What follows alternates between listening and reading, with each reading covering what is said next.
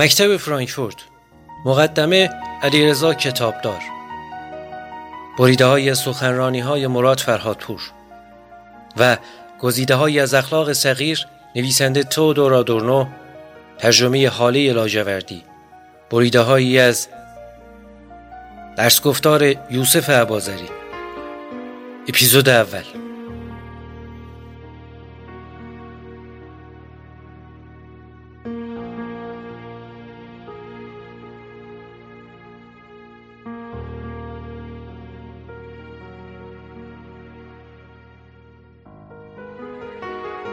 از چهره های مربوط به مکتب فرانکفورت در فصلنامه ارقنون مقالاتی ترجمه شده و توضیح آورده شده. در این پادکست بنا دارم که در شش اپیزود هفت مقاله که در اینجا چاپ شده رو بخونم و هدف همین خوندنه. در مقام توضیح و تشریح این مقالات از سخنرانی های مراد فرهادپور و یوسف عبازری استفاده کردم. استفاده از این سخنرانی ها و قطعاتی از درس گفتارها در راستای ارتباط بهتر با همین متون و مقالات است. امید دارم که اولا گلچین و منتاژ این قطعات و قرار دادن اینها در کنار همدیگه محتوا رو علیه خودش قرار نده. هرچند هر نوع منتاژ یک نوع تحریفه و دومین امیدم هم اینه که جدا کردن این قطعات از متن اصلیشون و این به این شکل در کنار هم قرار دادنشون بتونه پروبلماتیک جدید دیگه ای رو ایجاد کنه هرچند این پروبلماتیک مربوط به هر کسیه که این رو گوش میده. در مقام توضیح کلی اینکه در اپیزود اول مقدمه مکتب فرانکفورت نوشته علیرضا کتابدار رو می‌خونیم با سخنرانی و قطعاتی از سخنرانی فرهادپور و بعد سراغ گزیده های از اخلاق صغیر نوشته تودورادورنو با ترجمه حاله لاجوردی میریم با توضیحاتی که یوسف عبازاری داده. این رو اضافه کنم که من در اینجا فقط در مقام مخاطب اینها هستم. و قطعاتی که انتخاب می‌کنم به این معنی نیست که به درستی انتخاب کردم. صرفا به این معنیه که احساس کردم می‌تونیم ارتباط بهتری با داستان بگیریم. مثلا فرهادپور توی اون سخنرانی که ازش استفاده کردم سخنرانی نیست البته کلاس درسه. داره در توضیح وامداری مکتب فرانکفورت به روانکاوی به نیچه و اینها حرف می‌زنه. حالا اون وسط یه توضیحی رو در خصوص وضعیت امروز وضعیت انزمامی و اینها میده و من از اون استفاده کردم. قطعا که اون داره یه مسیر دیگه ای رو طی می‌کنه و من در واقع با جدا کردن اون قطعه شاید یه سو استفاده ای کردم برای اینکه این متون بهتر فهمیده بشن. و اینکه آره همین من مهدی رشیدی هستم. این فایل ها رو در کانال تلگرامی دیالکتیک منتشر می‌کنم.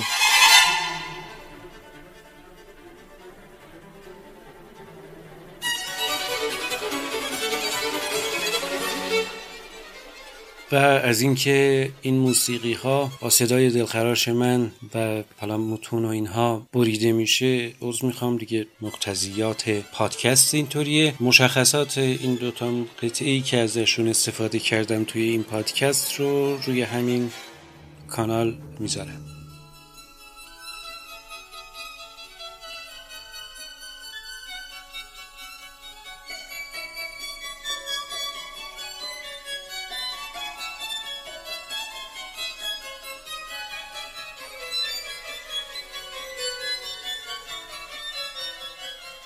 گفتم این سوالی که چرا در واقع استثمار شدگان یا اونایی که تحت حاکمیتن خودشون کمک می‌کنن به نظامی که برشون حاکمه و در واقع یه جوری تاییدش می‌کنن. این از دل بحثای اقتصادی جوابش در نمی اومد و همه مسئله این بود که آره در واقع اون ذهنیت انقلابی که قرار مثلا در یک سوژه کلکتیو پیدا بشه چرا پیدا نمیشه؟ و چرا برعکس ما شاهد در واقع تمایل این سوژه ها به انواع و اقسام ایدئولوژی های سرکوبگر هستیم. مثل نجات پرستی ناسیونالیزم اقتدارگرایی ستایش از قدرت حتی سادیزم لذت بردن از نمی‌دونم شکنجه و ایجاد درد. چرا در واقع خود قربانیان جامعه خیلی بیشتر از حتی چون طبقه حاکم آمادن تا همدیگر رو بدرن و در واقع افزایش بدن این درد و قربانی بودن رو.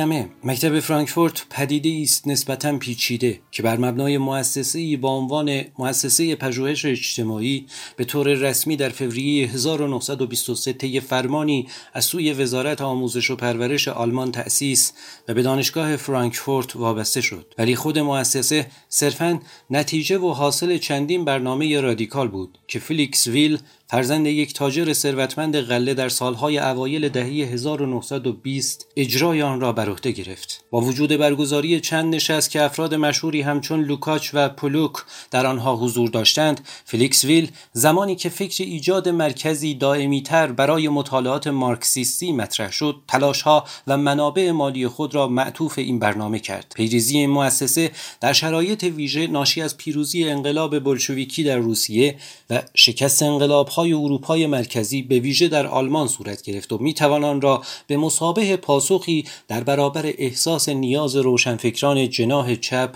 به ارزیابی مجدد نظریه مارکسیستی و به ویژه رابطه میان نظریه و عمل در شرایط جدید دانست. البته همان گونه که مارتین جی اشاره می کند اندیشه ایجاد یک مکتب مشخص تا زمانی که اعضای مؤسسه مجبور به ترک فرانکفورت گردیدند شکل نگرفته بود و خود عنوان مکتب فرانکفورت تا موقعی که اعضای مؤسسه در سال 1950 به آلمان مراجعت کردند مورد استفاده قرار نگرفته بود در عمل می توان برای مکتب فرانکفورت چهار دوره برشمرد. دوره اول بین سالهای 1923 تا 1933 است. زمانی که تحقیقات انجام شده در مؤسسه کاملا متنوع و متفاوت بود و به هیچ وجه ملهم از برداشت خاصی از اندیشه مارکسیستی به گونه ای که بعدها در نظریه انتقادی گنجانده شد نبود. در این دوران مدیر مؤسسه کارل گرونبرگ معرخی اقتصادی و اجتماعی بود که به لحاظ تفکر ارتباط نزدیکی با مارکسیست های اتریشی داشت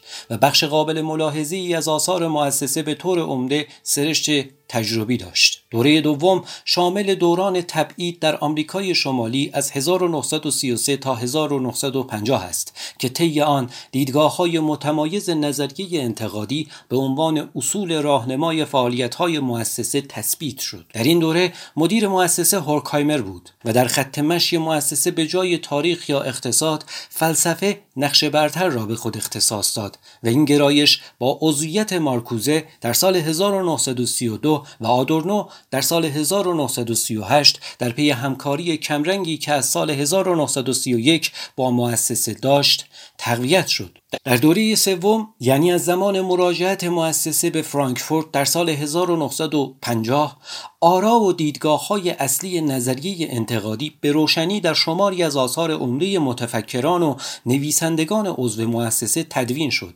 و مکتب فرانکفورت به مرور زمان تأثیری اساسی بر اندیشه اجتماعی آلمان بر جای نهاد. دامنه تأثیر و نفوذ آن بعدها به ویژه بعد از سال 1956 و ظهور جریان چپ در سراسر اروپا و نیز در ایالات متحده آمریکا گسترش یافت که بعضی از اعضای مؤسسه در آنجا مانده بودند. این ایام دوره تأثیرات عظیم فکری و سیاسی مکتب فرانکفورت بود که در اواخر دهه 1960 در پی رشد سریع جنبش های رادیکال دانشجویی به اوج خود رسید. در این دوره مارکوزه به عنوان نماینده اصلی شکل جدیدی از اندیشه انتقادی مارکسیستی مطرح شد. از اوایل دهه 1970 ایامی که می توانان را به عنوان دوره چهارم در تاریخ مکتب فرانکفورت تلقی نمود تأثیر و نفوذ مکتب فرانکفورت به آرامی رو به افول نهاد و در واقع با مرگ آدورنو در 1969 و هورکایمر در 1973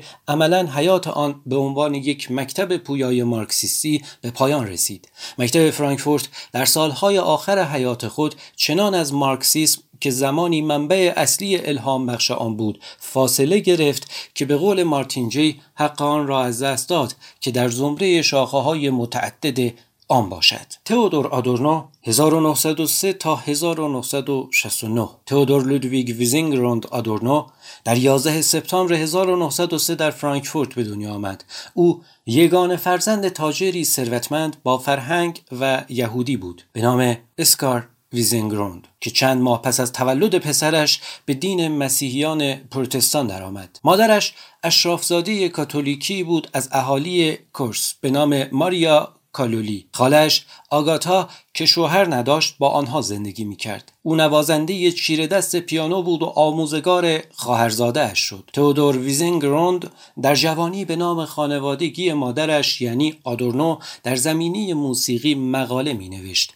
و سرانجام در سال 1942 در ایالات متحده این نام را برای همیشه برگزید. در نوجوانی به آموختن موسیقی پرداخت و چنان در نواختن پیانو مهارت داشت که همگان به تحسین او پرداختند. در سال 1918 زیگفرید کراکائر یکی از دوستان خانوادگی که 14 سال از تئودور بزرگتر بود کتابهایی از کانت، هگل، مارکس، بلوخ و لوکاچ به او هدیه داد. آدورنو هدایای او را با دقت خواند.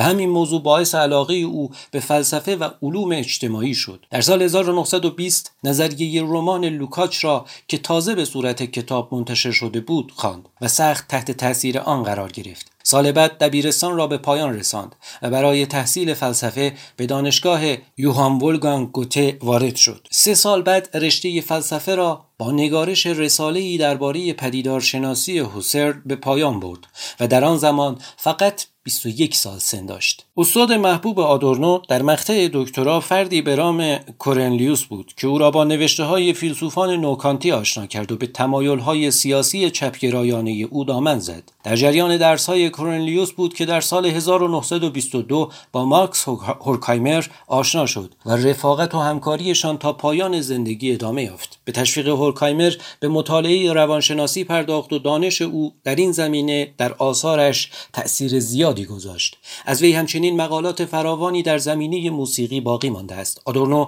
برای ادامه تحصیل در زمینه موسیقی در سال 1925 به وین رفت و در بهار سال 1927 به فرانکفورت بازگشت او در همان زمان به انجمن پژوهش های اجتماعی که در آن زمان ریاست آن با کارل گرونبرگ بود پیوست. در تابستان همان سال از پایان نامه دکترای خود درباره مفهوم ناخودآگاه در نظریه برین ذهن دفاع کرد. از آن پس آدورنو به ارائه درسهایی در زمینه های فلسفه و موسیقی پرداخت. در همان زمان به دختری به نام گرتل کارپلوس دل بست و برای دیدن او مدام به برلین سفر می کرد. در این سفرها بود که وی با دوستان گرتل از جمله برتولت برشت و والتر بنیامین آشنا شد. دوستی با بنیامین راهگشای مسیر تازه ای در کار فکریش شد. در همین سالها او به هربرت مارکوزه که شاگرد مارتین هایدگر بود نیز آشنا شد. یکی از مهمترین دلایل جدایی مارکوزه از فلسفه هایدگر را بحث‌های آدورنو با وی عنوان می کنند در سال 1931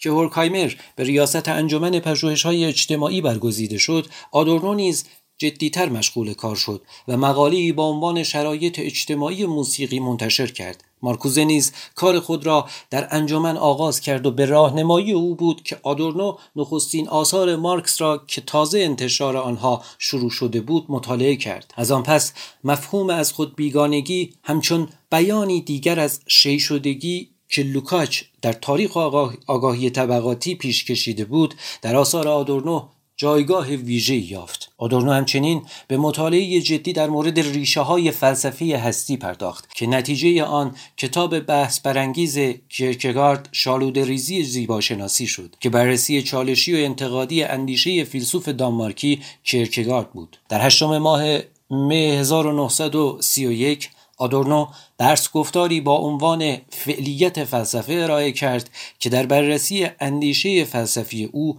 اعتباری استثنایی دارد. این متن پس از مرگ آدورنو منتشر شد. به قدرت رسیدن هیتلر و مهاجرت آدورنو به انگلیس و آمریکا. فعالیت آدورنو در زمینه تدریس و نویسندگی تا سال 1933 که نازی ها قدرت را در آلمان به دست گرفتند ادامه یافت. یکی از نخستین کارهای هیتلر در زمینه فعالیت های فرهنگی و دانشگاهی تعطیلی انجمن پژوهش‌های اجتماعی فرانکفورت بود. با افزایش فشارهای سیاسی انجمن از آلمان خارج شد. اورکایمر به سوئیس رفت و آدورنو راهی آکسفورد شد. او به یاری شناسنامه ای جعلی چند بار به آلمان سفر کرد و توانست بسیاری از اسناد انجمن را به ژنو منتقل کند. در اواخر سال 1937 در جریان اقامت کوتاهی در برلین با گرتل کارپروس ازدواج کرد. آنان در فوریه 1938 به نیویورک رفتند جایی که هورکایمر انجمن را به عنوان بخشی از دانشگاه کلمبیا بازگشایی کرده بود آدورنو بعد از خروج از آلمان حدود چهار سال در انگلستان در دانشگاه آکسفورد زندگی کرد و در این سالها نظراتش را بیشتر در زمینه موسیقی ارائه کرد از جمله کارهای او در این سالها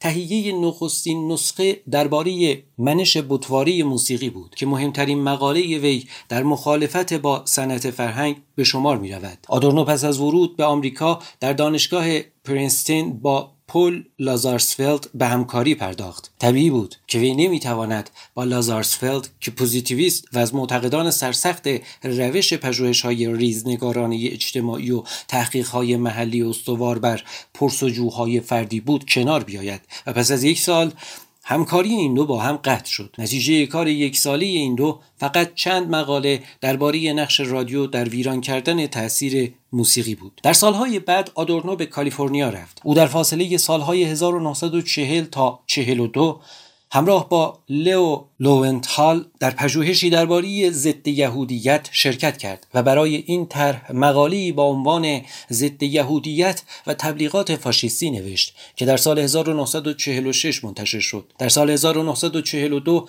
هورکایمر به طرحی قدیمی درباره منطق دیالکتیک روی آورد و برای انجام آن از اعضای انجمن از جمله آدورنو کمک خواست. آدورنو در جریان انجام این کار متوجه شد که این طرح صرفا نمی‌تواند به صورت فلسفی پیش رود و ناگزیر باید به بررسی های تاریخی اجتماعی و فرهنگی پرداخت. به اعتقاد او برای تحلیل دیالکتیک راهی جز دقت در تاریخ و مسیر مدرنیته و ایجاد بحثی نقادانه وجود ندارد. این اندیشه در طول سال 1943 در او قدرت گرفت و یک سال بعد در سانتا مونیکا در جنوب کالیفرنیا با هورکایمر به بحث هایی در مورد مدرنیته پرداخت. همسرش گرتل از این بحث ها یادداشت برمی داشت و آن دو نوشته ها را با دقت بازنویسی می کردند. نتیجه به صورت کتابی سه سال بعد در آمستردام با عنوان دیالکتیک روشنگری منتشر شد. این کتاب که انتقادی تلخ و بیرحم از روزگار نو خرد ابزاری و سنت فرهنگ است سالها طول کشید تا به فروش رود. ولی در دهه 1960 و در جریان جنبش رادیکال آن دوره این کتاب بارها تجدید چاپ و به زبانهای مختلف ترجمه شد.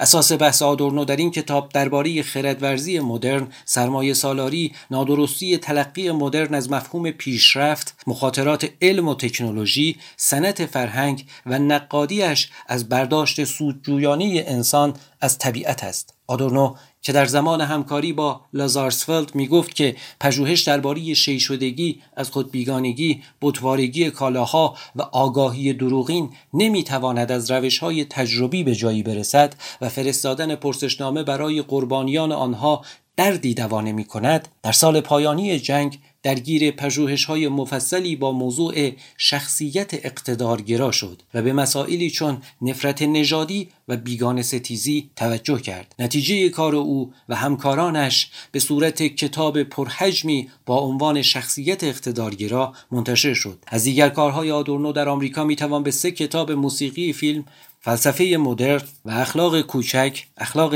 صغیر اشاره کرد. کتاب اخلاق کوچک در برابر کتاب اخلاق بزرگ ارسطو نگاشته شده و مجموعه از قطعه های کوتاه و یکی از مهمترین آثار آدورنوست که در فاصله سالهای 1944 تا 1947 نوشته شد. دشواری های گاه تحمل ناپذیر در مهاجرت در این کتاب انکاس یافته است. لحن کتاب که از نظر روش بیان بهترین کار نویسنده شناخته شده یادآور لحن نوشته های نیچه و همراه با تنزهای تلخ و مطایبه رندانه است. خود آدورنو در قطعی از این کتاب نوشته است مطایبه رندانه بهترین ابزار است برای نمایش فاصله ایدولوژی و واقعیت. هدف او از نگارش کتاب نیز درست نمایش همین فاصله بود. بازگشت به فرانکفورت. آدورنو به رغم پذیرفتن تابعیت آمریکایی در سال 1949 پس از پایان جنگ جهانی دوم به فرانکفورت بازگشت و به همراه هورکایمر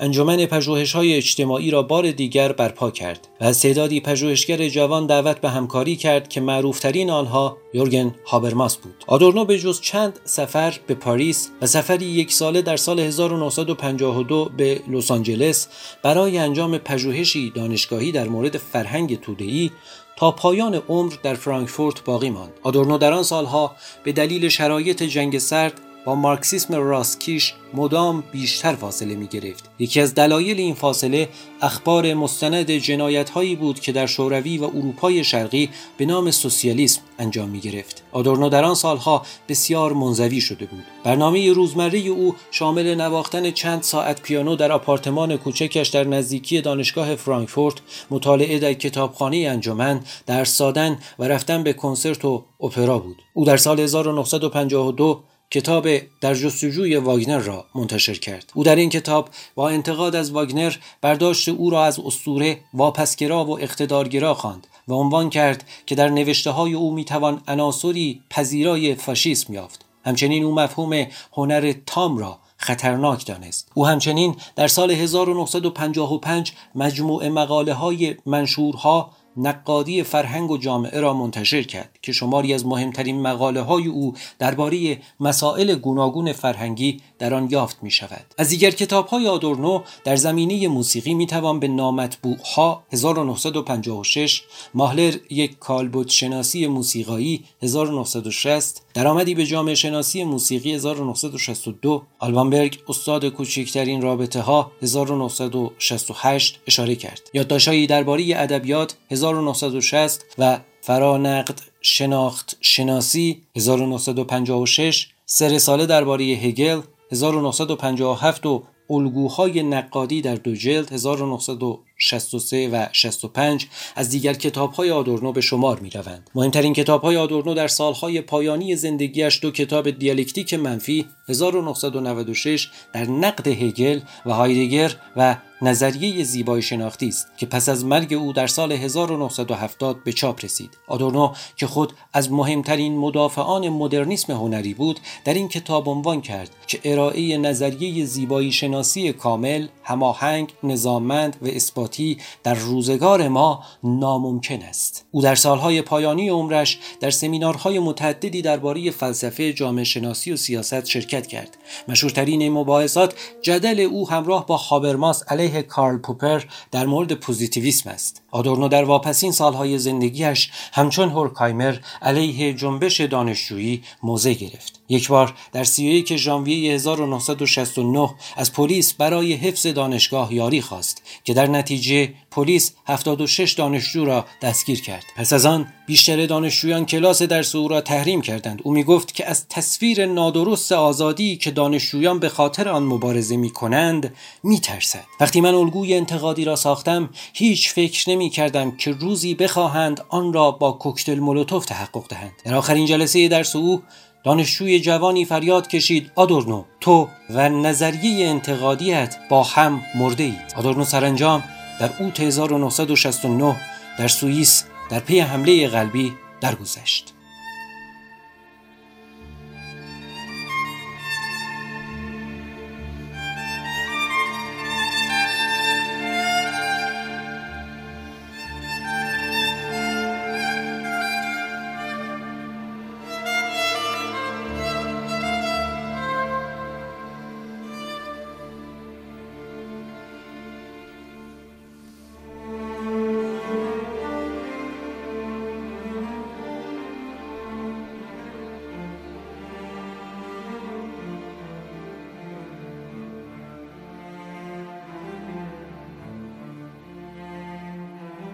آدورنو نویسنده ای دشوار نویس آدورنو نویسنده ای دشوار نویس است. پیچیدگی آثارش تا حدودی به ناروشنی لحن او باز میگردد. در بسیاری از موارد معلوم نیست گفته های او تا چه حد جدی است. لحن تنظامیزش در راستای کاربرد متایبه رندانه یادآور نصر نیچه است. گاه به شدت تلخ و ناامید و گاه بیخیال است. این شیوه نگارش استراتژی خواننده را در حدس معنای نوشته هایش دشوار می کند بابک احمدی در مورد زبان نوشتاری آدورنو می گوید اگر کسانی چون من که بخت خواندن آثار آدورنو را به زبان آلمانی نداریم در برگردان های عبارات او می توانیم این همه معناهای متفاوت کشف کنیم پس خوانندگان آلمانی زبان چه لذتی می‌برند؟ به ویژه که خود او نیز همچون هایدگر باور داشت که میان بیان فلسفی و زبان آلمانی همخانی شگفتانگیز و معماگونه ای وجود دارد. جالب اینجاست که هابرماس دلبستگی هایدگر به زبان آلمانی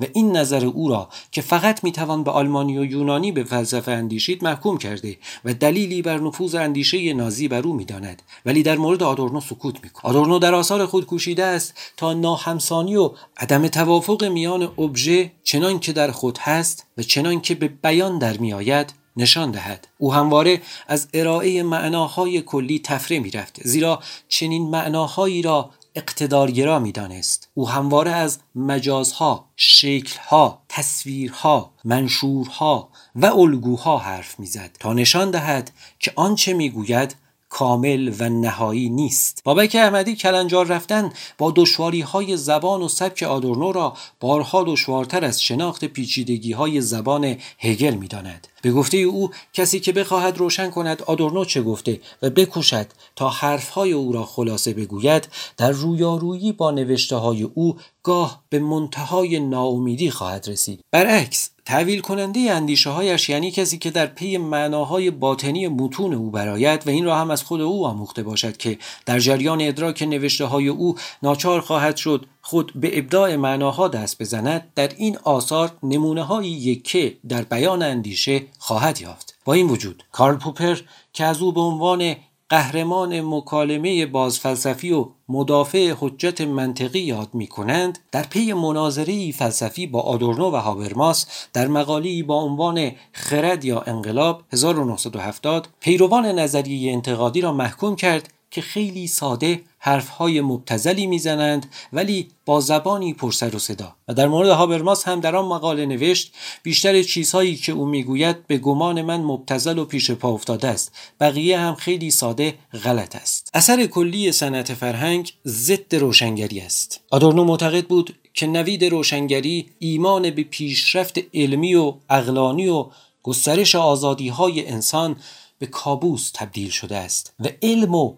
اقلانیت برای از بین بردن آزادی انسان به کار رفته است. او می‌گوید اثر کلی صنعت فرهنگ اثر ضد روشنگری است که در آن روشنفکری همان سلطه فنی و تکنیکی پیشرفته به عامل عوام فریبی توده ها و وسیله‌ای برای ممانعت از هوشیاری تبدیل می شود روشنفکری مانع از رشد افراد خود مختار و مستقلی می شود که هوشیارانه برای خود تصمیم می گیرند و قضاوت می کنند. روشنگری همچنین مانع از تلاش های انسان برای رهایی است. انسان برای این آزادی تا حدی که نیروهای مثبت این عصر اجازه می دهد کاملا آمادگی دارد. تفاوت دیدگاه های آدورنو با مارکس آدورنو با آرای خود نه تنها امید واهی رهایی اقلانی را که روشنگری وعده می‌دهد رد می کند بلکه مارکسیسم را نیز مورد انتقاد قرار می دهد اگرچه نظرات آدورنو هم دیالکتیکی و هم مادی بود اما هرگز اعتقادی به انقلاب کارگری نداشت و تحلیل اقتصادی و نظریه مارکس را رد می کرد. او همچنین منتقد دیدگاه تاریخی مارکس بود ولی در ضمن به نقد آگاهی طبقاتی بورژوازی می پرداخت. آدورنو همراه با هورکایمر معتقد به مارکسیسم بدون پرولتاریا بودند. آدورنو معتقد است که جوامع به سمت یکپارچگی و اداره شدن واحد پیش می روند و از این وضعیت به شدت انتقاد می کند. با این وجود نمی‌توان منکر شباهت های فراوان آرای آدورنو با مارکس شد نظریه مارکس در بطن نظریه آدورنو درباره صنعت فرهنگ نهفته است بحث مارکس درباره بطوارگی کالا برای او اساس نظریه است که می‌گوید اشکال فرهنگی از قبیل موسیقی پاپ می توانند تسلط اقتصادی، سیاسی و ایدولوژیکی سرمایه را تضمین کنند. آنچه در ذهن آدورنو باعث به وجود آمدن این نظریه شد که پول مناسبات اجتماعی را در جوامع سرمایهداری تعریف کرده و بر آنها حاکم است دقیقا با اظهارات مارکس در مورد ریشه های بطوارگی کالا مطابقت دارد. آدورنو در واقع تحلیل مارکس از بطوارگی کالا و مبادله را به هیته کالاهای فرهنگی گسترش داده است. چنانکه خود او می‌گوید کالاهای فرهنگی کاملا در دنیای کالاهای مصرفی جای می‌گیرند. برای بازار تولید می‌شوند و برای بازار در نظر گرفته می‌شوند.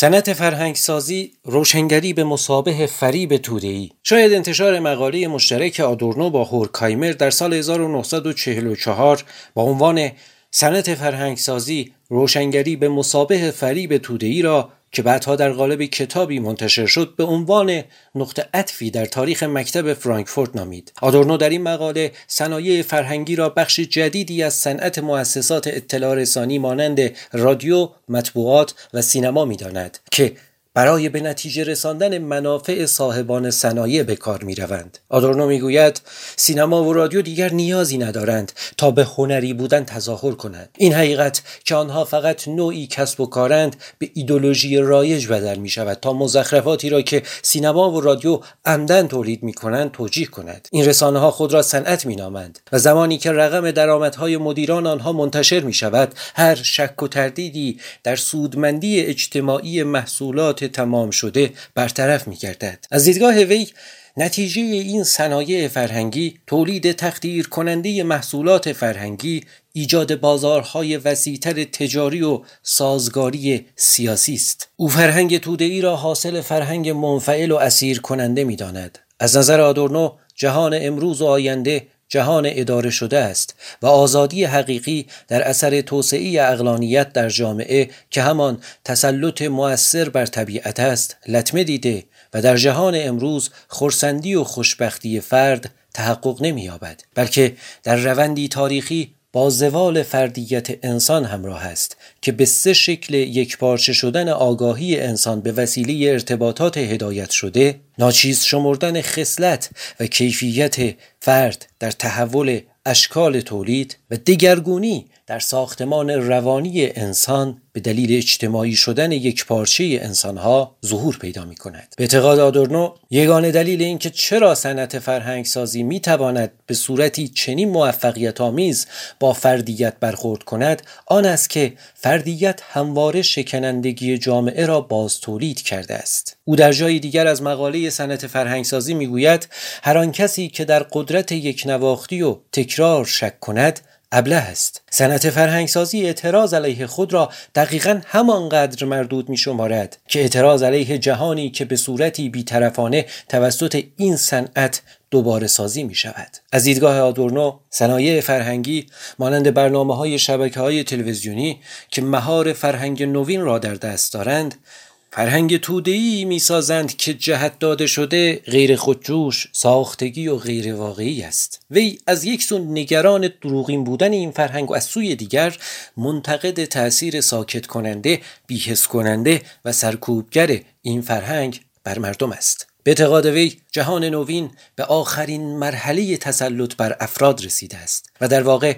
نظارت بر افراد چنان کامل شده است که دیگر نیازی به عمل عمدی رهبران نیست. این نظارت در همه ابعاد جهان فرهنگی نفوذ کرده و از آن مهمتر عملکرد ذهن کنشگران شده است. تسلط به چنان مرحله کاملی رسیده است که دیگر به هیچ روی تسلط به نظر نمی رسد زیرا تصور می شود که این تسلط نه تنها زیانی به شخص نمی رساند بلکه چنین می نماید که جهان همان است که بایستی باشد. دیگر برای کنشگران روشن نیست که جهان به چه چیزی باید شبیه باشد. آدورنو خود می‌گوید جامعه به مدد صنایع فرهنگی نمی‌گذارد. انسانها جهان دیگری جز آنچه هست برای خود متصور شوند. در هم ریختگی شعور به مرحله رسیده است که دیگر به زحمت می‌توان انسانها را نسبت به این در هم ریختگی شعور آگاه کرد. بر اساس آرای آدورنو صنعت فرهنگ منعکس کننده استحکام بتوارگی کالا غلبه ارزش مبادله ای و رشد سرمایهداری انحصاری دولت است. این صنعت به سلیقه و اولویت توده ها شکل بخشیده و به این ترتیب با تلقین مطلوب بودن نیازهای غیر واقعی ناخداگاه مردم را سازماندهی می کند بنابراین این فرهنگ در جهت نادیده گرفتن نیازهای واقعی با حقیقی مفاهیم با نظریه های بدیل و رادیکال و روش های فکری و رفتاری ضد دولتی به کار می رود. این فرهنگ در این راستا به قدری موفق است که مردم هرگز پی نمی‌برند که چه اتفاقی رخ می دهد. آدورنو نسبت به سایر نظریه پردازان فرهنگ توده ای بیشتر معتقد است که این فرهنگ به توده ها تحمیل شده است و آنها را به پذیرش خود وادار می کند به نوی که آنها این فرهنگ را یک فرهنگ تحمیلی محسوب نمی کنند او در پاسخ به ادعای کسانی که فرهنگ توده معاصر را سرگرمی به نسبت بیزرر و پاسخی دموکراتیک به تقاضاهای مصرف کنندگان قلمداد می کنند بر بیمحتوایی پوچی و هماهنگی مردم که صنعت فرهنگ آن را تشویق می کند تأکید دارد. از نظر او این صنعت نیروی بسیار مخربی است و نادیده گرفتن ماهیت آن تسلیم شدن به ایدولوژی آن است. از نظر آدورنو توانایی صنعت فرهنگ در جایگزین کردن آگاهی توده ها به صورت خودکار و کم و بیش کامل است. او می‌گوید موفقیت این صنعت در ارتقای ضعف نفس و استثماری است که اعضای ضعیف جامعه معاصر با تمرکز قدرت به آن محکوم شدند. هوشیاری آنها پس از آن بیشتر گسترش مییابد. به هیچ وجه تصادفی نیست که تولید کنندگان بدبین فیلم های آمریکایی ظاهرا بر این عقیده هستند که فیلم های آنها باید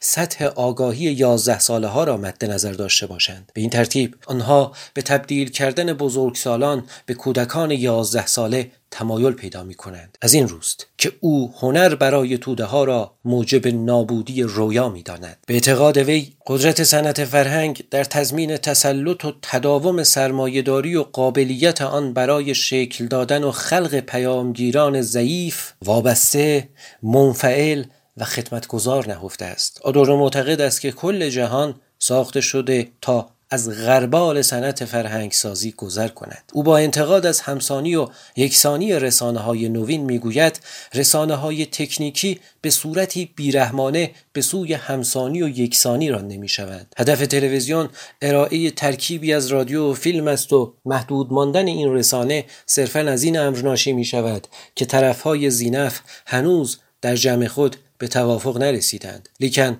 پیامدهای آن یقینا عظیم و مبشر این نوید خواهد بود که تا بدان حد موجب تشدید فقر و بیمایگی وجه زیبا شناختی شود که در اندک زمانی یکسانی تمامی محصولات صنعت فرهنگسازی می تواند هجاب نازک خیش را کنار زده و پیروزمندانه پا به صحنه گذارد و رویای واگنری امتزاج همه هنرها در یک اثر هنری را به مسخره تحقق بخشد او از صنعت فرهنگسازی به عنوان سختترین و خشکترین همه سبک یاد می کند که هدف و غایت لیبرالیسم بوده که خود همواره به خاطر فقدان سبک سرزنش می شود آدورنو ایدولوژی فعالان صنعت فرهنگسازی را کسب و کار می داند. او همچون توکویل معتقد است که تحت سلطه انحصار فرهنگی خصوصی استبداد تن به حال خود رها شده و حمله متوجه روح یا جان است. آدورنو در مورد نقش سرگرمی و تفریح وسایل ارتباط جمعی معتقد است که این دو موضوع از مدتها پیش از آنکه صنعت فرهنگسازی پا به هستی بگذارد وجود داشتند. ولی اکنون این عناصر از بالا هدایت و روز آمد می شوند او می‌گوید صنعت فرهنگسازی فاسد است. نه به این سبب که سرزمین معصیت است بلکه از آن رو که معبدی در خدمت لذت سطح بالاست. آدورنو تاکید می کند که بر اثر صنعت فرهنگسازی سرگرم شدن خود به یک ایدئال بدل شده و جای امور والاتر را اشغال می کند که خودش توده مردم را از آنها محروم کرده است. آن هم با تکرار این امور به شیوهی حتی کلیشه‌ای تر از شعارهای آگهی های تبلیغاتی. وی از وسایل ارتباط جمعی به ویژه سینما به عنوان دم و دستگاه ورم کرده تولید لذت یاد می کند که به رغم اندازش هیچ شرافت و وقاری به زندگی آدمی اضافه نمی کند. او با بیان این که صنعت فرهنگسازی دائما مصرف کنندگان خود را در مورد آنچه دائما وعده می دهد گول می زند تأکید می کند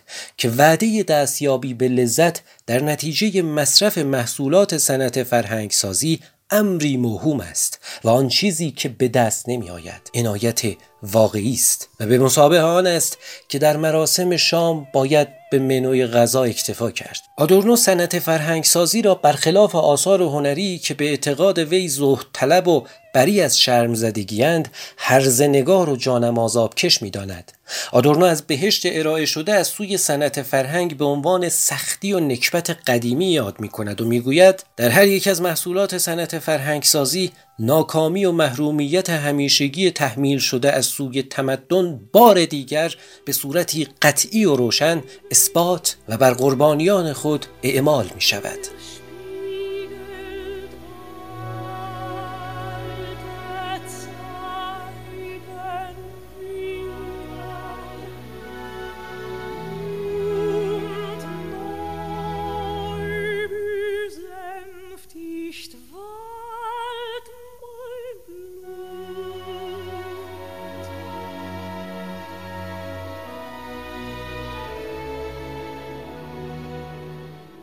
خود این علم و این تکنولوژی در گروه کلی منافع اقتصادی قدرت ها نهادها چه طبقات و افرادی هستند که کاملا از این پروژه ها سود می‌برند و در این حال هزاران نفری هستند که قربانی اینا میشن. بنابراین قضیه صرفا هم فقط یه ژست متافیزیکی نیست. این متافیزیک خودش گره می‌خوره با متافیزیک قدرت گره می‌خوره با پیچیدگی روابط اقتصادی و اجتماعی و در قالب اون اون وقت دیگه نقش ها عوض میشه. یه عده یه اقلیت کوچکی میشن. در واقع منفعت بر از این همه تکنولوژی و این همه به حال آقایی کردن و جهان رو فروکاستن به نیازهای بشری. و یه عده خودشون میشن اصولا ابزارهای این برآوردن نیاز. یعنی میشن موضوع موش آزمایشگاهی همون علوم و اون تکنولوژی هایی که در خدمت صاحبان قدرته یا میشن در واقع قربانیان عوارض جمع ناخواسته اون مثل هزاران نفری که در نم چین و اندونزی و هزار جای دیگه الان دارن عواقب ناخواسته آلودگی محیط زیست رو در تن و جسم خودشون کاملا حس می‌کنن. بگذریم از حالا میلیون ها نفری که اصلا ابزار این آقایی بر جهانن. میلیون ها کارگر هم چینی که باید روزی 16 ساعت جون بکنن برای نمی‌دونم چند دلاری که بهشون داده میشه تا در واقع کل این بازی مسخره در سطح جهانی ادامه پیدا بکنه. بنابراین قضیه واقعا توش که میرید می‌بینید که مثلا فقط این نیستش که بشر حالا یک موجود خودخواه و توهم زده متافیزیکیه که می‌خواد دنیا رو به خودش تقلیل بده. این بشر میشکنه تبدیل میشه به آدم های واقعی و اونجا دیگه اون وقت صحبت حاکمان و محکومانه و کسایی که این ابزارها رو در اختیار دارن و اونهایی که صرفا یه جوری اوبژه و موضوع این حرکات هست علا رقم اینکه بحران اقتصادی هست و شرایط عینی به قول به اصطلاح همین جارگون مارکسیزم سنتی آماده است و به هر حال کاملا روشنه که هم بیکاری هست هم تورم هست و های اقتصادی در حال فروپاشیان چرا این تبدیل نمیشه به یک اراده جمعی سیاسی برای فراتر رفتن از جامعه بورژوایی؟ و خب در جواب به اینه که یه سری نیازهای تئوریک جدید مطرح میشه که اصلا دیگه اون سیستم سنتی روبنا زیربنا و اینکه در واقع سیاست یک بازی صرفا سایه هاست که پشتش اقتصاد خوابیده و به یه جور دترمینیزم اقتصادی ما برمیگردیم که خیلی راحت می‌تونه از درون همین بحران اقتصادی نتیجه های مشخص سیاسی بگیره. اینا همه بر آب رفته و معلوم میشه که نه قضیه خیلی پیچیده تره و نمیشه تحولات سیاسی فرهنگی و روانی رو که انسانها باش درگیر هستن رو اصولا بشه به صورت مستقیم از توی یه سری بحث‌های اقتصادی بیرون کشید. و این دقیقا به همین معنیه که اصولا یه نظریه انتقادی مستلزم فراتر رفتن از یه جور دترمینیزم اقتصادی است. و این یعنی که همین پای نقد فرهنگ نقد روانشناسی نقد سیاست زندگی روزمره و همه اون چیزی که در واقع توی فضای قبلی به عنوان روبنا مطرح می‌شد به میون کشیده بشه و کاملا دیگه این تصور که هسته مرکزی این نظریه انتقادی صرفا یه بحث اقتصادیه و باقی کاملا می‌تونه دور این هسته اقتصادی سازمان پیدا کنه این کنار گذاشته بشه و معلوم بشه حتی نقد اقتصاد سیاسی مارکس هم همونجور که از اسمش پیداست نقد اقتصاد سیاسیه و بنابراین یه چیزی فراتر از دترمینیزم اقتصادی نقد کلی جامعه بورژواییه که حتی در واقع نشون دهنده اینه که قرائت خود کتاب سرمایه هم مستلزم فراتر رفتن از یه دید بسته اقتصادی. خب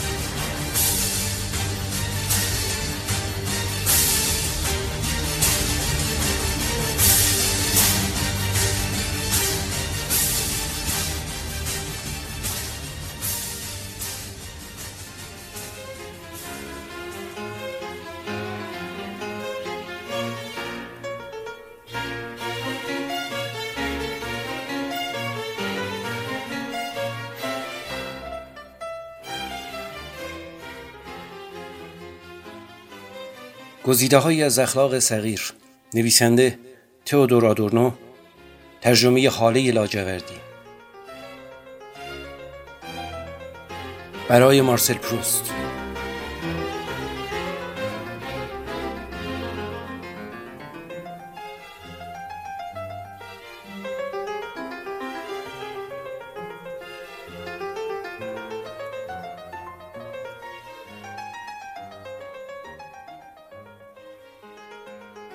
مورالیا یعنی اخلاق تغییر یعنی اینجا آدورنو نگاهی به خیلی اعمال خورد در زندگی همین بوجوهایی می‌کنه و در واقع هر جا که دست می‌زنه می‌بینید که همینجور دکشت ها رو یه برملا می‌کنه. و برای کسی که بخواد لحن انتقادی داشته باشه خوندن متدولوژیک و همین محتوایی این مورالی هایی که از واجبه.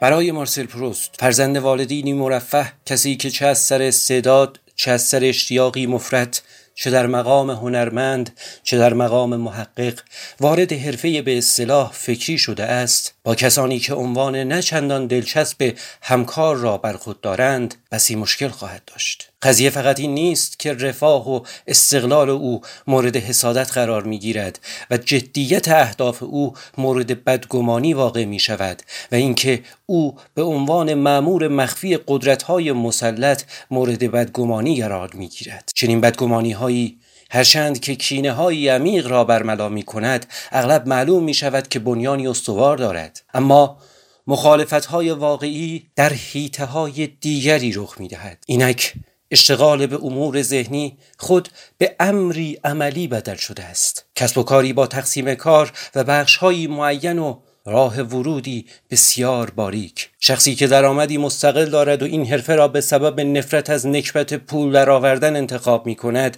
مهیای اعتراف به این واقعیت نخواهد بود. برای همین است که تنبیه می شود. او حرفه ای نیست و بدون توجه به اینکه تا چه اندازه از موضوع کار خود سررشته دارد در سلسله مراتب رقابتی به عنوان عالم نما طبقه بندی می شود و اگر بخواهد در کار خود موفق شود باید حتی بیش از قدیمی ترین متخصصان خود را کوتهبینی مصمم جلوه دهد. تمایل به معلق کردن تقسیم کار که موقعیت اقتصادیش تا حدی خاص به او اجازه می دهد آن را انجام دهد. عملی شرماور تلقی می شود. این عمل آشکار کننده عدم تمایل به پشتیبانی کردن از اعمالی است که جامعه تحمیل کرده است و تخصص سالاری حاکم اجازه چنین خلبازی هایی را نمی‌دهد بخشبندی کردن ذهن جایی که به شکل اداری یعنی تحت قرارداد انجام نگیرد به ابزار از بین بردن ذهن بدل می شود بخشبندی کردن ذهن این وظیفه را با اطمینانی هرچه تمامتر انجام می دهد زیرا هر کس که تقسیم کار را نفی کند حتی اگر با لذت بردن از کارش خود را با توجه به استانداردهای تقسیم کار آسیب پذیر می سازد آن هم به شیوه هایی که از عناصر تفوق او جدایی ناپذیر است. چنین است که نظم حفظ می شود ناگزیرند وارد این بازی شوند. زیرا طور دیگری نمی توانند زندگی کنند و آنانی که می توانند طور دیگری زندگی کنند کنار گذاشته می شوند چون نمی خواهند وارد این بازی شوند. این گونه است که گویی طبقه ای که روشنفکران مستقل و مرفه از صفوف آن فرار کرده اند با پافشاری بر تقاضاهایش انتقام خود را می‌گیرد. آن هم درست در همان هیته ای که فراری در جستجوی پناه گرفتن در آن است.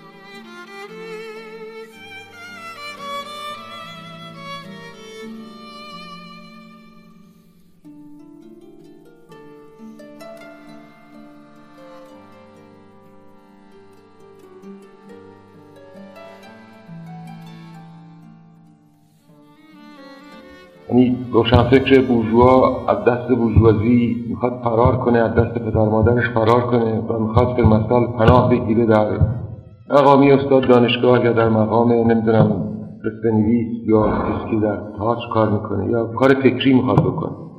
دیگه اونجا اتفاقا بورژوازی اونجاست که با خیلی مصممانه نیست و با انتقام گرفتن از بچه خودش نظم بورژوایی رو کاملا برقرار یعنی فرض کنید که اگر کسی هم بخواد مثلا رمان نویسی کنه رمان بنویسه یا نمی‌دونم یه کار دیگه بکنه که بروازین رو در طبقه بندی خودش در یه جاهایی قرار داده و تحت یه قرار گرفته. اگر خودش بخواد کسی فرار کنه بره اونجا نه از طریق بیرون بلکه اتفاقا از طریق نظمی که در بین همون قصه نویسان برقرار کرده وادار می‌کنه انتقامش از این فرد فراری می‌گیره. درست در همون حیطه که این فرد فراری می‌خواد بره اونجا یه پناهی جستجو کنه. و با تقسیم کاری که توسط همین مثلا قصه نویسان معمولی برقرار کرده انتقام خودش رو می‌گیره و این آدم رو این آدم خاطی رو سر جای خودش میشه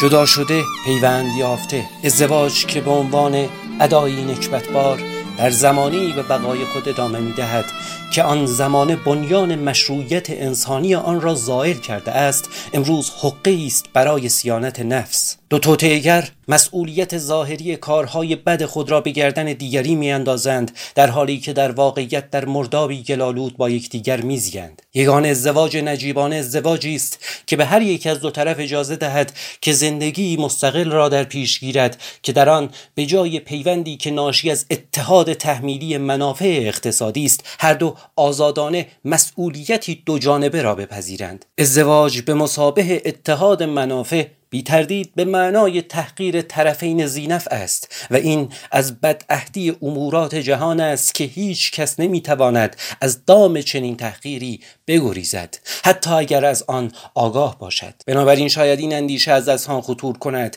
که ازدواجی که از فضاحت به دور است امکانی است مختص آنانی که از نفجویی معاف شده اند یعنی ثروتمندان. ولی این امکان امکانی کاملا سوری است. زیرا که ثروتمندان دقیقا کسانی هستند که نفع جویی طبیعت ثانوی آنان شده است. در غیر این صورت آنان نمی توانند ثروت را نگه دارند. با تمامی دارایی های دنیوی هم طلاق حتی در بین مردمان نیک سرشت و خوشخلق و تحصیل کرده مستعد به پا کردن گرد و غباری است که تمامی چیزهایی را که بر آن می نشیند می پوشاند و رنگ می بازاند گویی فضای صمیمانه و اعتماد فارغ از هر نوع پاییدن زندگی مشترک به مجرد آنکه رابطه ای که آن را شکوفا کرده بود در هم می شکند به زهری مهلک تبدیل می شود صمیمیت میان مردمان و شکیبایی و مدارا پناهگاهی امن برای خصیصه های نامتعارف است. اگر پرده از آن برافتد ضعف نهفته در آن برملا می شود و در طلاق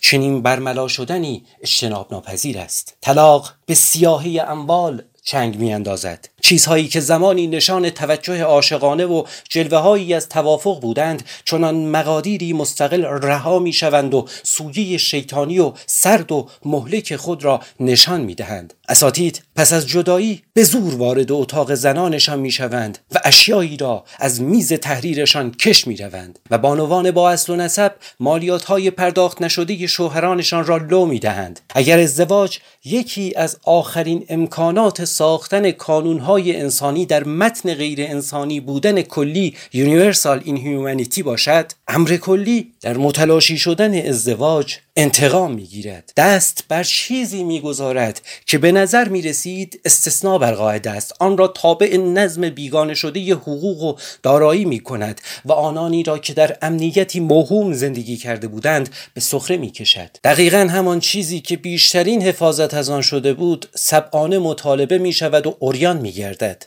هرچه در ابتدا زوج بخشنده تر بوده باشند و هرچه به مالکیت ها و دین ها کمتر اندیشیده باشند تحقیرشان مشمعز کننده تر می شود. زیرا دقیقا در حوزه به لحاظ قانونی تعریف نشده است که نزاع و حدک حرمت و تضاد بیپایان منافع قوت مییابد. کل بنیان سیاهی که نهاد ازدواج از آن نشأت می‌گیرد قدرت سبانه شوهر بر دارایی و کار زن و سرکوب جنسی نه کمتر سبانه ای که مرد را برمیانگیزد که یک عمر مسئولیت زنی را بپذیرد که روزگاری هماغوشی با او برایش لذت بخش بوده است. تمامی اینها هنگامی که خانه فرو میریزد از زیر زمین ها و پی و پایه ها به طرف بالا میخزند و رو میآیند. آنانی که زمانی با تعلق تمام و کمال به یکدیگر خیری کلی را تجربه کرده بودند اینک جامعه مجبورشان می کند که خود را رزل بدانند.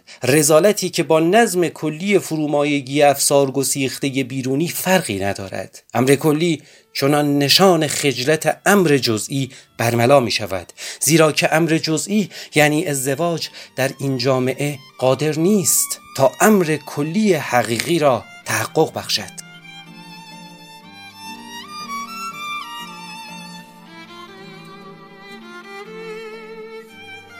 فرق نمی‌کنه. نمی‌دونم به نظرم میاد که در مورد پسران و دختران یا کسانی که ازدواج نکردن و فکر می‌کنن که باید ازدواج کنن یه از جهنم خانواده پدریشون مثلا حتی فرار کنن این یه پیش میاد که خب بالاخره باید چه باید چه باید بکنه.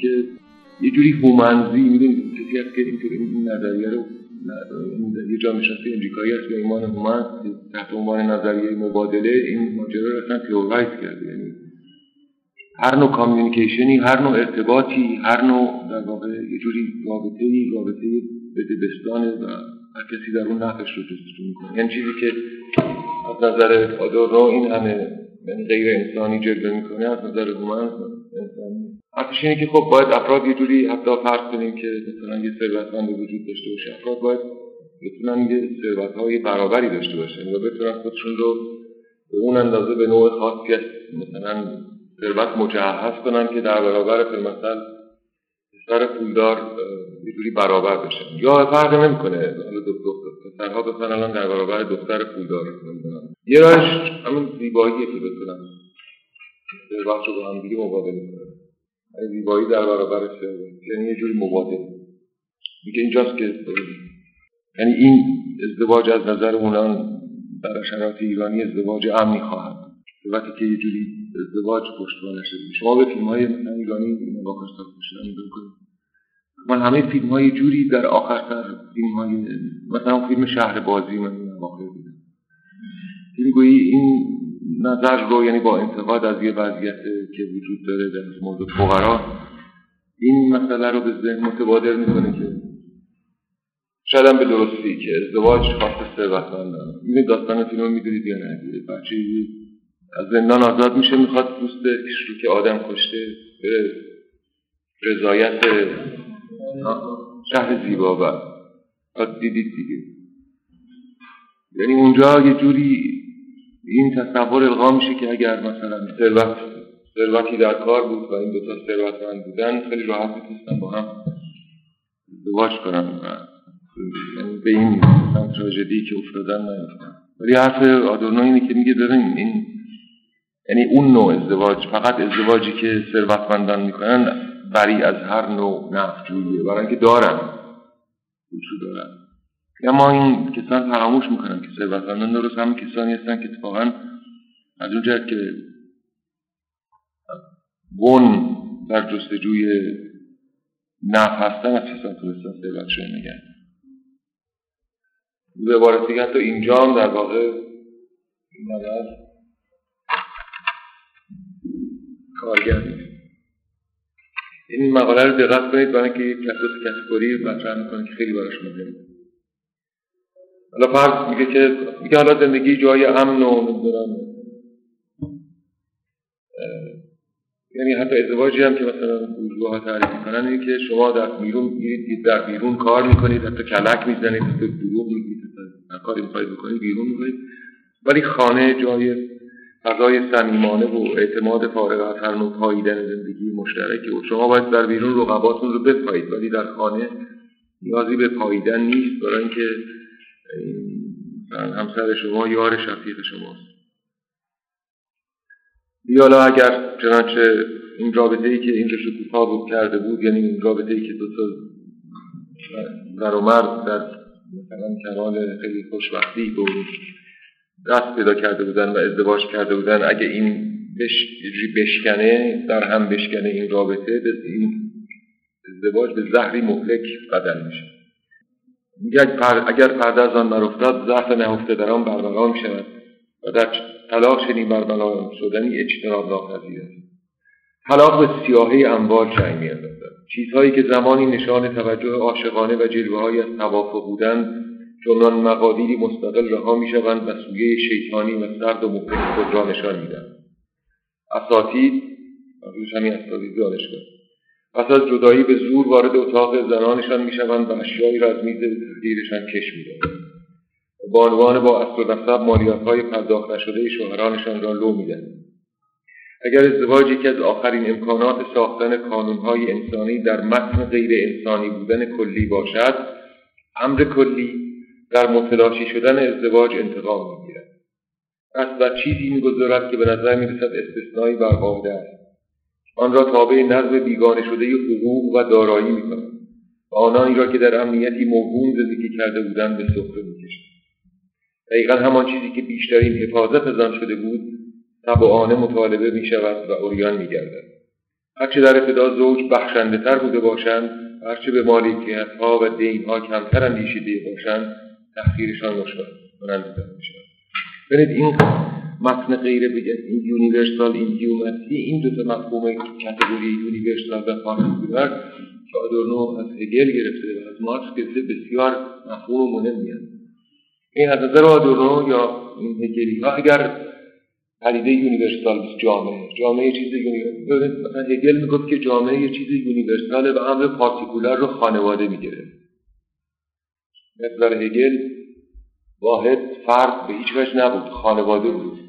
اتفاقا هگل مارکس یه چیزی داره یه انتقادی داره به فلسفه حق هگل که در اونجا نشون میده که چرا خانواده بورژوایی آخرین واحد نیست. از نظر هگل آخرین واحد بود آخرین واحد پارتیکولار آخرین واحد ملموسی که ما می‌تونستیم در برابر یونیورسال جامعه بهش دست مثلا چنگ بهش بندازیم خانواده بود. و از نظر ما این فرده. یعنی فردی که پارتیکولاره. ولی در اینجا میگه که اگر این universal یعنی امر universal یعنی امر مثلا جامعه بورژوایی که بر مبنای درست داد و ستد بر مبنای رد و بدل کردن پول ثروت و یا چیز اگر این در واقع در برابر طلاق بگیره اتفاقا قلابی بودن ازدواج رو به شدت برملا می‌کنه. چون در ازدواج چون در طلاقی که یه زن مهربان یا شوهر مهربان مثلا مدعی پولی میشه که در اون موقع داده بود طلایی میشه که در موقع تولد خریده بود نمی‌دونم. و زنه میره مالیات نمی‌دونم نداده شوهرش رو برملا می‌کنه. و درست جنگ در همین سر ملک و دارایی که بیشترین جنگ رو یعنی همون دارایی و ملک و دارایی که قبل از این نشانه محبت و عشق و نمی‌دونم هدیه دادن و هدیه گرفتن و بنابراین و حالا هر پادورنو اینه که در متن این یونیورسال این هیومانیتی پارتیکولار معمولا نخواهد تونست دوام یعنی پارتیکولار هم پارتیکولار در هم خواهد شکست. حالا مگر اینکه دیگه دو تا زوجی چنون خانه امنی مثلا بخوان بنا کنن که یه جوری دیگه در به هیچ وجه مثلا دستبرد زمانه بهش دستبرد همین زمانه بورژوا بهش دیگه مثلا ولی خب در طلاق به محض که این چیز میشه درست همون چیزهای بورژوایی لو میره. همون چیزهای بورژوایی همون چیزهای کوچیکی که یا همون مثلا هدیه دادن هایی که زمانی افراد نشانه عشق و محبت بود. حالا مبدل میشن به ابزار تحقیر افراد. میگه اگر ازدواج یکی از آخرین امکانات ساختن کانونی انسانی در متن غیر انسانی بودن کلی باشد امر کلی در متلاشی شدن ازدواج انتقام می‌گیرد. پس بر چیزی می‌گذارد که به نظر می‌رسد استثناء بر قاعده است آن را تابع نظم بیگانه شده حقوق و دارایی می‌کند. آنانی را که در امنیتی موهوم زندگی کرده بودند به سفره می‌کشد دقیقا همان چیزی که بیشترین حفاظت از آن شده بود طبعانه مطالبه می شود و ارگن می کردن. هرچه در ابتدا زوج بخشندهتر بوده باشند هرچه به مالکیت ها و دین ها کمتر اندیشیده باشند تأخیرشان مشمعز کننده تر می شود زیرا دقیقا در حوزه های به لحاظ قانونی تعریف نشده است که نزاع و حق حرمت و تضاد بیپایان منافع قوت می شما دیدید افراد یه خانواده ای رو که مثل سر ارث با هم دیگه دعوا می‌کنن. یعنی یه جورایی اینجا درست همون جاهای بورژواییه که افراد سعی می‌کنن که زیاد مثلا در مورد اون تعریف نکنن. خصوصا الان که زیاد مثلا حقوق پسرها به عنوان دو برابر نزد خانواده های بورژوایی به رسمیت برگزار نمیشه. فرض کنید پدر مادری که در امریکا میمیرن مثلا خانواده که در امریکا زندگی می‌کنن و مثلا یه دختری که اینجاست پدر مادرش در ایران داره مالکیت دارایی رو معمولا تعریف نمی‌کنن. اما بعد از مرگ این پدر درست دعوا همینجا همینجا که از نظر اقتصادی کاملا تعریف نشده درست دعوا همینجا صورت. یعنی در میقلتن به دو تا بورژوایی که در بیرون گلوی همدیگر دارن می‌برن و به خاطر مثلا فلان مقدار پول دارن گروی همدیگر رو پاری می‌کنن حالا زمانی که اتفاقا اون امر کلی اون امر یونیورسال یعنی ازدواج هم میشکنه که به نفع خودش فرد اجزایش هستن جزش هستن. این جز اتفاقا اینجا برملا بودن کلیت ازدواج یه جوری بیان میشه. امر, کل... امر کلی چونان نشان خجلت امر جزئی برملا میشه. زیرا که امر جزئی یعنی ازدواج در این جامعه قادر نیست تا امر کلی حقیقی را تحقق باشد. پیر معتقد بود که ازدواج یکی از اون چیزهایی که اتفاقا امر کلی رو یعنی امر کلی یعنی خیر رو خیر مطلق رو می‌تونه تحقق ببخشه. هگل این رو در زمان خودش می‌دید و به همین دست می‌گفت که خانواده و ازدواج مثلا جز اون مکانی است که اگر بخواد خیر کلی باید برقرار بشه ازدواج یه ازدواج همگن و خوب ازدواجی که در واقع اگر خوب کار کنه اون خیر کلی رو به جوری برقرار خواهد کرد. آدورنو اینجا دیگه به طور مطلق یه همچین چیزی رو متوجه داره من. اون universal inhumanity که صحبت کرده یعنی همون کلیت جامعه که در واقع غیر انسانی که به صورت کلیت در جامعه بورژوایی وجود داره. عدم تساوی این شی پنداشتن همگان اون در واقع می‌زنه و این امر concrete که بناست. افراد در اونجا مثلا که در پی سود نباشن بلکه در پی تعریف پارسونز از خانواده چیه؟ سوسیولوژی تعریف مشهوری از پارسونز مرد میره بیرون کار می‌کنه و زن عاطفه رو مثلا عاطفی رو داره این میگه که این چنین تصور بورژوایی از ازدواج گمانی بیش نیست. چیزی بیش نیست. توهم بیش نیست. اینی که زن عاطفه رو مثلا برگزار کنه در واقع اینه که تمام ابزار مردانه که اقتصاد باشه در جامعه سرمایه‌داری در دست من. حالا از نظر مرد نگاه کنی اینه که زمانی زن جوونی بوده باش خوش میگذشته. حالا در اون شده بود آبش آورد. نو کنه. نه زن خودشون نو می‌کنن نامه الان تکنیک های جهرمانی همه دارن شده که توی جامعه ما الان شما بخواید برید اتفاقا هر دو طرف دارن نو می‌کنن.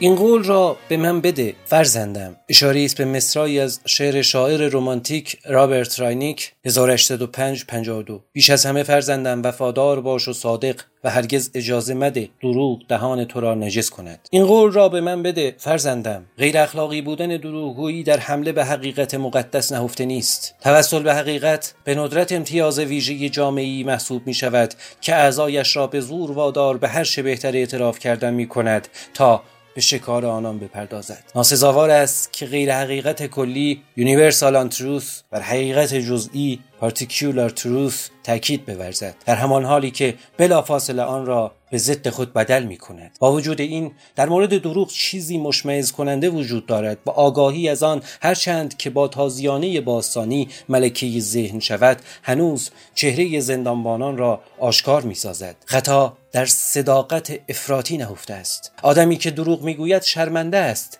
چرا که هر دروغ به او پسی جهانی را میآموزد که در حالی که او را وامی دارد تا برای زنده ماندن دروغ بگوید بیدرنگ آوازی در متح وفاداری و صداقت می‌خواند. اشاره به آوازی که موتسارت موسیقی آن را ساخته است. بیدرنگ آوازی در متح وفاداری و صداقت می‌خواند. این شرم دروغگویی افرادی را که سرشت منظمتر و ظریفتری دارند برملا می‌کند. آنان این کار را به شیوهی بد انجام می‌دهند. به نحوی که خود این کار حقیقتا دروغ را به حمله اخلاقی به ضد دیگری بدل می‌کند. این امر دال بر حماقت آن دیگری می شود و بنابراین به ابزار بیان اهانت بدل می گردد در بین کارپردازان خبره امروزی مدت هاست که دروغ کارکرد صادقانی واژگون جلوه دادن واقعیت را از دست داده است. هیچ کس به هیچ کس اعتماد ندارد. هر کس همه چیز را می داند دروغ ها فقط برای این گفته می شوند که فرد به کسی بفهماند که نه به خود او نیازی دارد و نه به نظر مثبت او. دروغ که روزگاری ابزار لیبرالی ارتباط بود امروز به یکی از تکنیک های وقاحت بدل شده است که هر فرد را قادر می سازد که به دور خود فضایی یخزده بگستراند تا بتواند در پناه آن رشدنمو کند.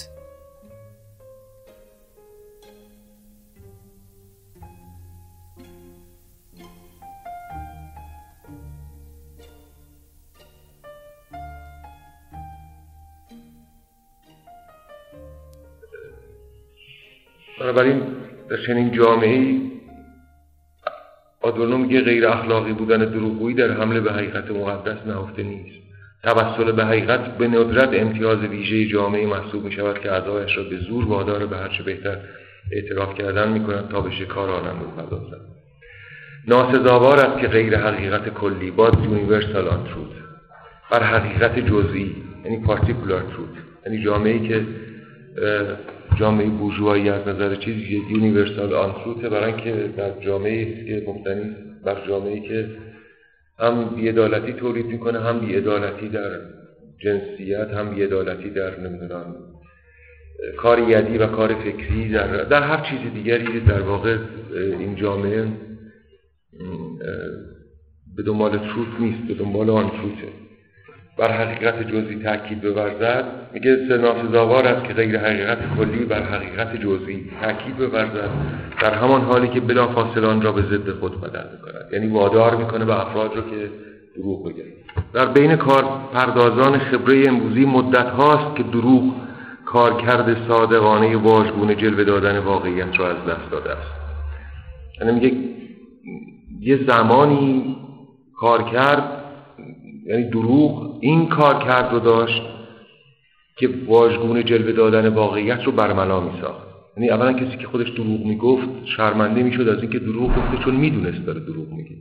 مثلا میگه که در عصر حاضر در عین حاضر این کانشسنس به دروغ گفتن و در نتیجه شرمنده بودن از دروغی دروغ گفتن و در نتیجه یه جوری اذعان به حقیقت چون کسی که یه جوری شرمنده است از دروغ گفتن یه جوری اذعان می‌کنه به حقیقت وقتی میگه که دروغ یگان ابزار ارتباطی لیبرالیه ناشی از اینه که این نفع شما برای نفع جویی دروغ میگه. شما خواهد برید یه چیزی رو بخرید. اول میگه این از مال فرانسه است بعد یکم میگه آقا ما فرانسه بعد میگه مال کره است بعد میگه مال چی میگه متوجه همینجور همینجور براش اصلا مهم نیست. یعنی همین دروغ رو در واقع میگه. امروزه به یکی از تکنیک های وقاحت بدل شده است. که فرد را قادر می سازد که به دور خود فضای یخزده بگستراند تا بتواند در پناهان رشد و نمو کند. افراد امروز به حق دروغ میگن برای اینکه دیگران رو یه جوری در یه فاصله نگه دارن برای اینکه خودشون احتیاج به یه فضایی دارن و این فضا رو بجز با دروغ گفتن نمی‌تونن فراهم کنن. اینم بخونم بعد بریم.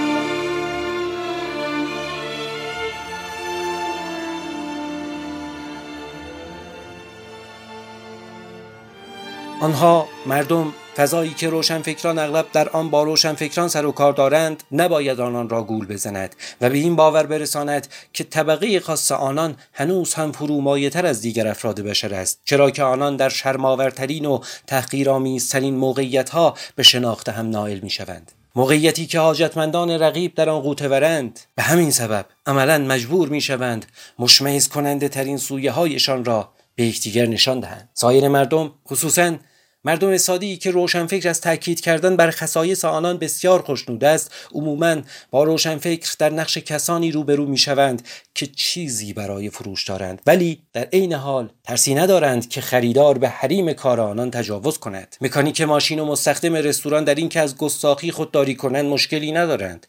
در هر مورد آدابدانی از بالا به آنان تحمیل می شود اگر جریان برعکس شود و بیسوادان به روشنفکران مراجعه کنند و درخواست کنند که برایشان نامه بنویسند آنان نیز نسبتا روی خوش می‌بینند. ولی زمانی که مردم ساده ناگزیر می‌شوند برای سهمشان در تولید اجتماعی با یکدیگر دست به یقه شوند حسادت و کینهورزی آنان از هر آنچه بین اهل ادب و رهبران ارکستر وجود دارد فراتر می رود دست آخر تجلیل از ستمتیدگان با شکوه چیزی نیست مگر تجلیل از نظام باشکوهی که آنان را بدان صورت درآورده است. احساس گناه موجه کسانی که از کار بدنی معاف شده اند نباید به موجه جلوه دادن حماقت زندگی روستایی بدل شود. روشنفکرانی که خود درباره روشنفکران می نویسند و با صداقت القاب زشت بر آنها می نهند این دروغ را تقویت می کنند بخش عظیمی از جریان ضد روشنفکر گرایی و ضد عقلانیت گرایی درست تا زمان هاکسلی هنگامی به حرکت در می آید که نویسندگان درباره مکانیزم های رقابت گلایه می کنند